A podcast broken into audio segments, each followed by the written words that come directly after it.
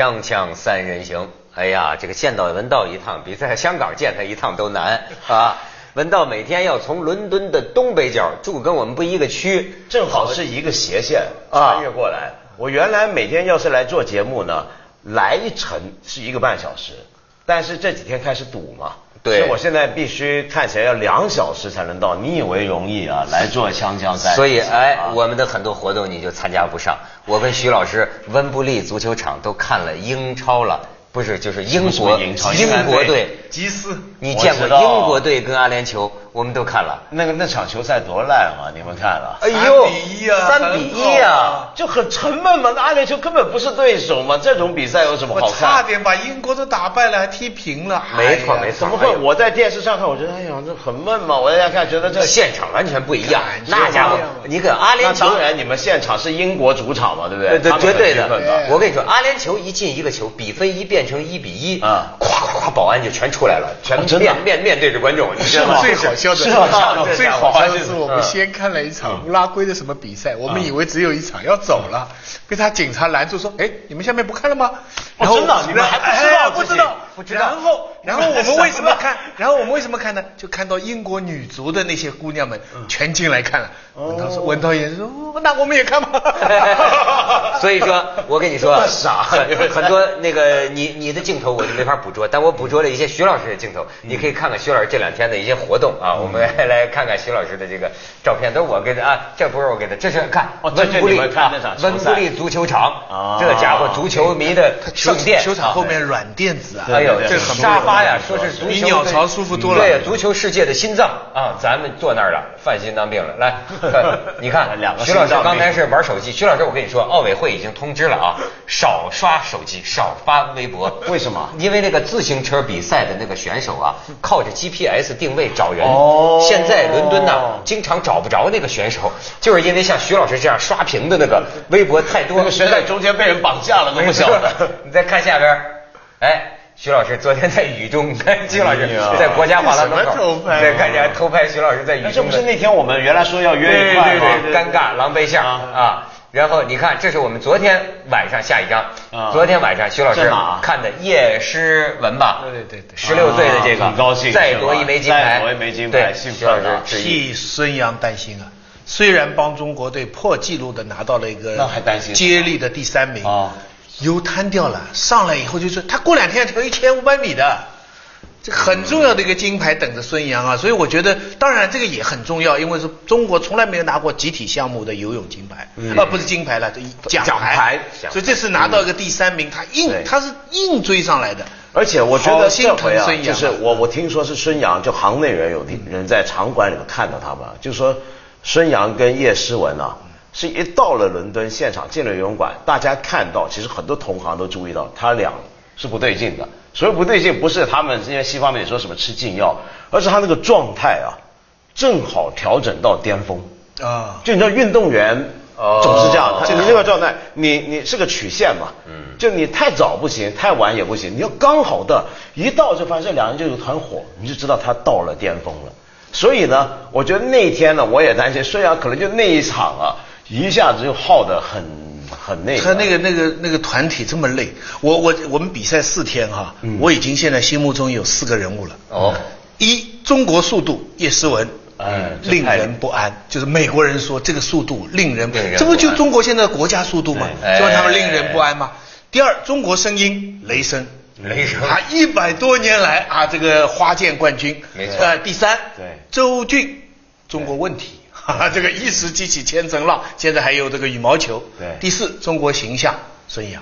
哎，这总结的还不错啊这总结得我给你再加个一个那个什么第第五啊，嗯这个中国耻辱啊，今天宣布出来了，羽毛球这一对儿给取消资格了。我觉得这真叫人算不如天算呐，这个东西你算对了行啊，嗯你这这就看出来你算错了，你给取消资格了。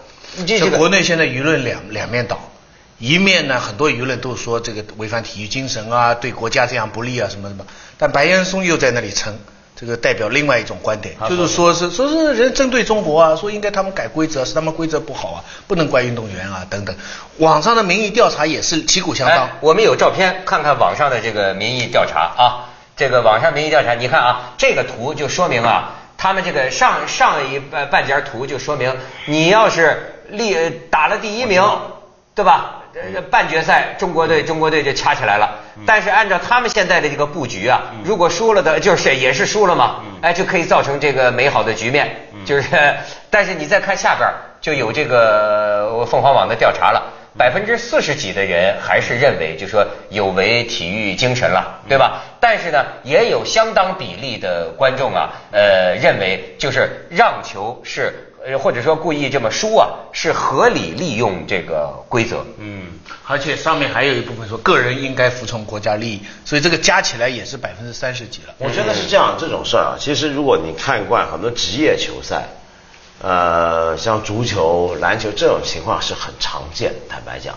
就我们看惯足球的人都知道，那种打那种杯赛的时候，那种怎么样故意的放水，尤其像世界杯甚至欧洲杯这种这种赛，以前出过好几回，什么王者之师、西班牙什么都干过这些事儿，就是不想这个让太强的对手在后面碰到，所以这时候呢就放人放比较弱的对手一马或怎么样，这种事常常有的。嗯。可是问题是呢，奥运不太一样，我觉得，因为奥运是所有的世界的这么多种的体育赛事之中，最强调一个纯净的奥运精神的一种比赛，体育精神的比赛，它不是一个职业赛。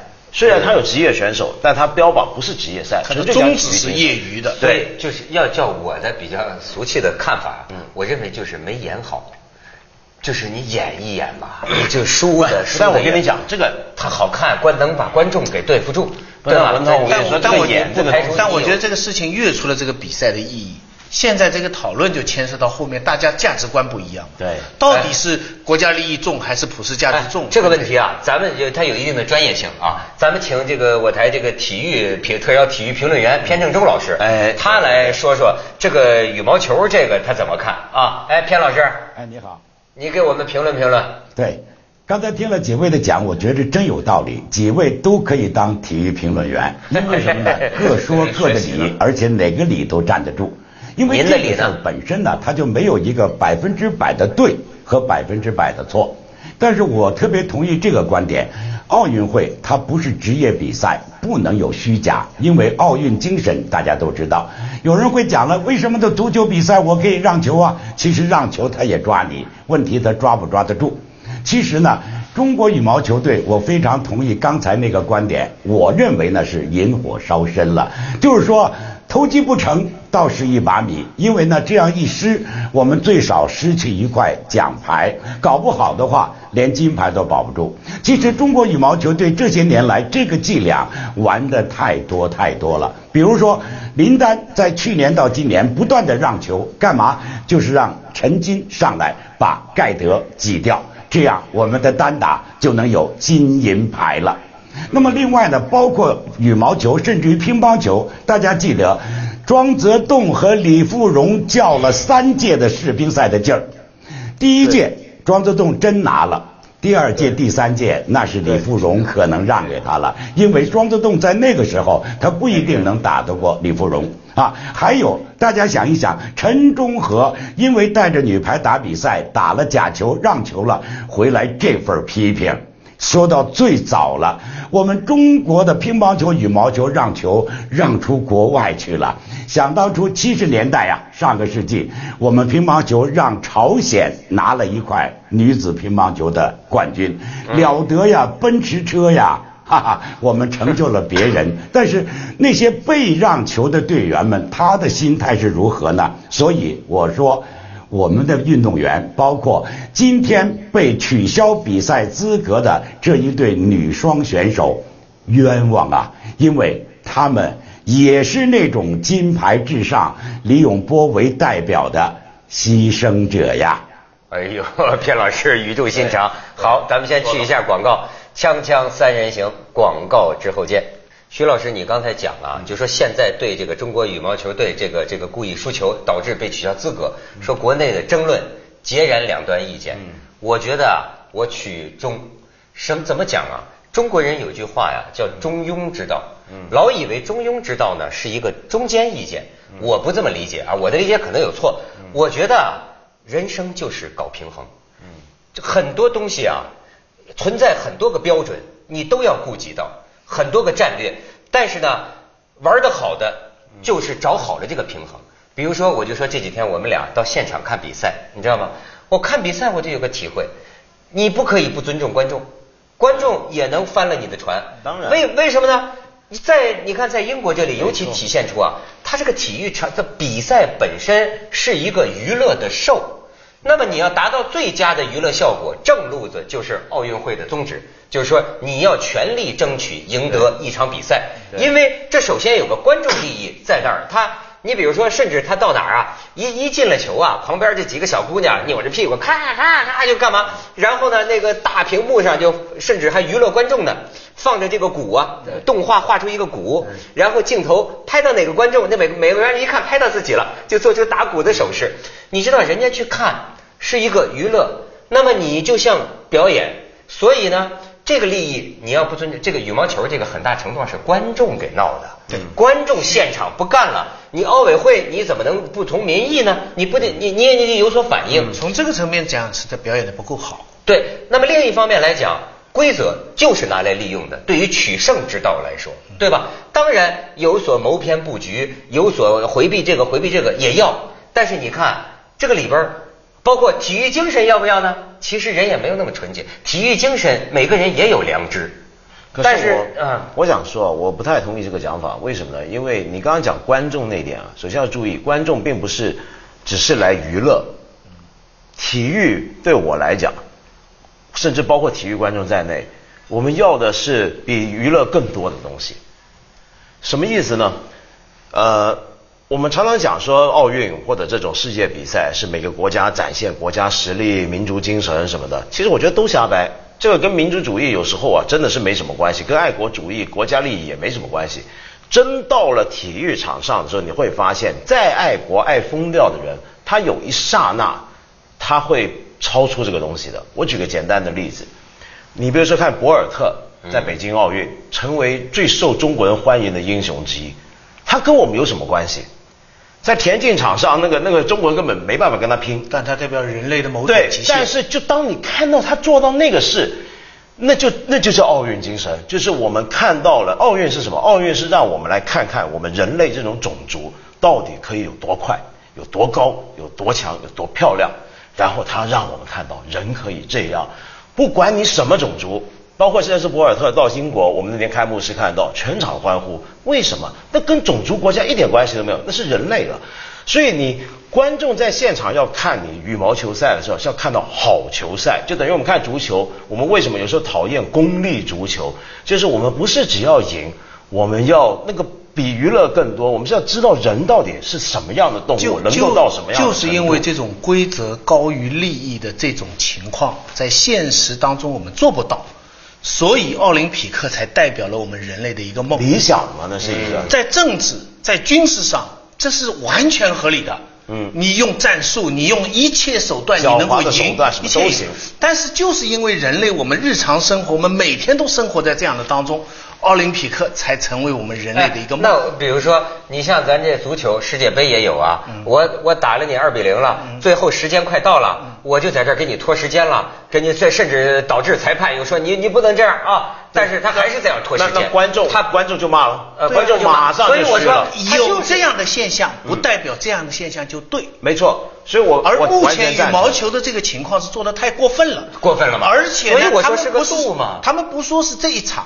他们现在说是中国羽毛球二十多场比赛都这样。这个这个我可以有很多，而且嗯而且呢，我想补充一点啊，我觉得有一个观点大家可能忽略了，就是中国羽毛球队这个做法，害的不是羽毛球队，害的中国。你知道为什么？你比如说最近这几天我们在伦敦看到有那么多外国传媒质疑中国的声音，都是来自什么呢？说你们是不是吃药啊？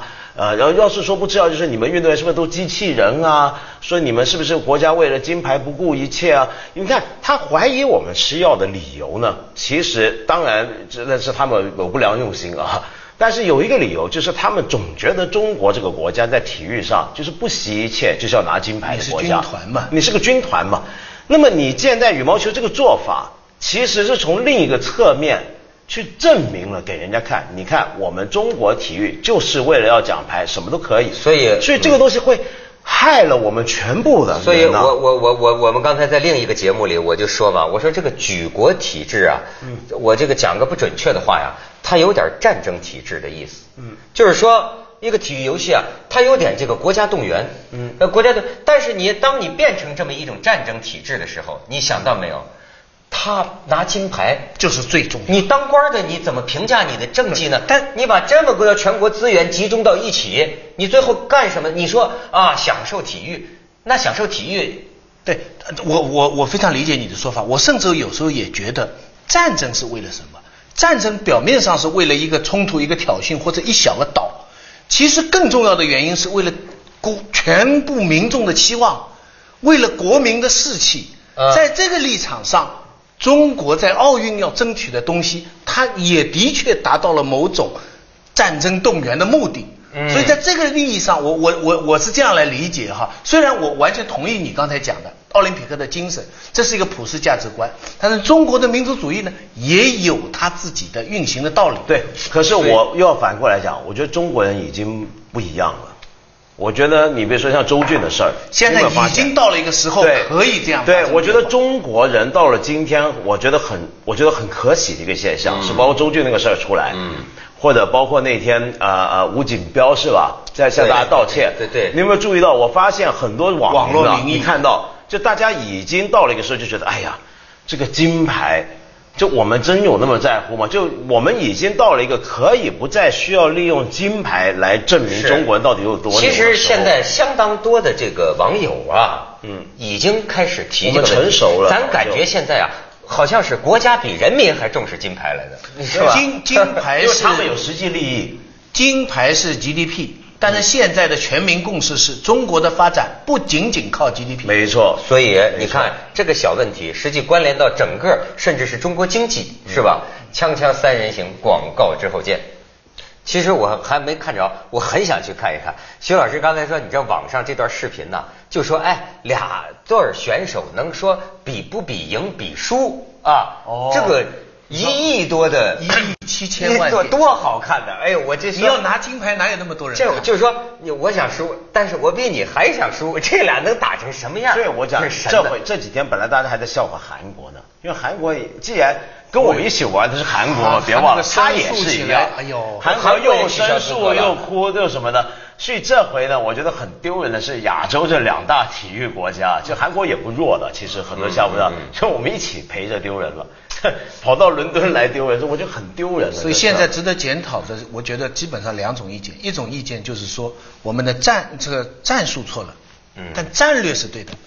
另外一种的看法就是战术战略都错了，就在这样的比赛上不应该用战这个战略也错我觉得是。都错，因为你我就讲这没有大局观嘛，你到最后你在破坏整个中国体育的形象嘛，这个东西。当然也不是他们的本意。我现在发现这几个运动员也真是值得同情了，不他们就没机就就我觉得是完全跟运动员没关系的啊！我觉得我一要要要强调，我跟你说我，从来觉得这不是运动员，你所以为什么说主要是是制度的问题？主要是他这个羽毛球这个啊，不是一回两回了，这是他长期当年二零零零年悉尼奥运会的这个叶钊颖啊，呃，这个让球最后得了个铜牌啊。然后呢，这个这个，我跟你讲，徐老师，我那天看着一个你们上海游泳队的，二零零一年的《解放日报》的报道，参加的是国内的九运会，我看了，我觉得写的很有意思，你知道吗？就说手揣六点五枚金牌和一大把银铜牌，上海游泳队今天从羊城凯旋，但是奖牌背后还有许多鲜为人知的感人故事。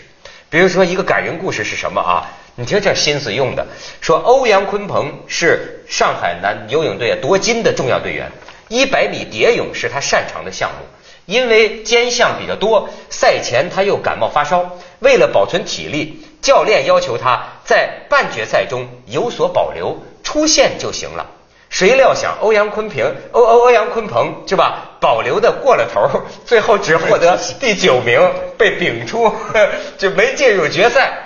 但是另一名二十岁的上海小将汤文俊却在决半决赛中名列第二。哦，那么为了集中优势兵力冲金，代表队领导和游泳队的教练权衡再三，决定让小将汤文俊主动弃权，因为你弃权，我们欧阳鲲鹏就能顺利了，又能回去，顺延替补进入决赛，最后拿到了金牌。然后写了一篇宣传稿，就说在金牌的背后，不要忘了无无名英雄。这是被表扬表扬的，表扬的。这个起源于徐寅生写的一本书，叫《为革命而打乒乓球》。对，一九六四年，就是他把李富荣、庄则栋、张谢林他们的故事，还从对这政治上，那个时候配合的是就是全军，就是学雷锋、林彪讲这个全党学政治，就那个一个风气下形成，这是一个传统。但这个传统到现在。就像你刚才说的，是应该有些变化。而且那个时候呢，我觉得其实搞这种让赛，从来也是像偏老师讲，是中国传统职业了。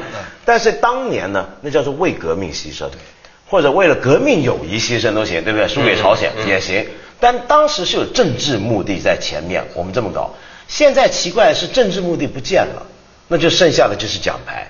现在这个没有奖牌也是政治目的啊。但是问题是，现在这个所谓崇高目的，在我看来，其实并不是那么政治。你比如说得奖牌不得奖牌这个东西啊，呃，我觉得大部分今天中国人已经开始没那么注意，注意的是某些主管体育的官员、地方他们的利益，因为你有奖牌没奖牌，奖牌数字多或少，哎。很决定他那背后车子啊、房子啊、奖金啊什么这一大堆啊。或者也可以这样说，这个奖牌的数量更多的是带来的经济利益，没错。而牺牲掉的是我们最大的国家利益，那个才是政治利益。我觉得啊，国家形象才是政治。我觉得关键还是在于啊，中国人对这个事儿的看法，到今天还是跟他的发源地英国人的看法有距离啊。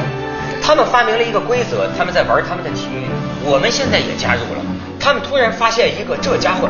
军事化的过来了，你知道吗？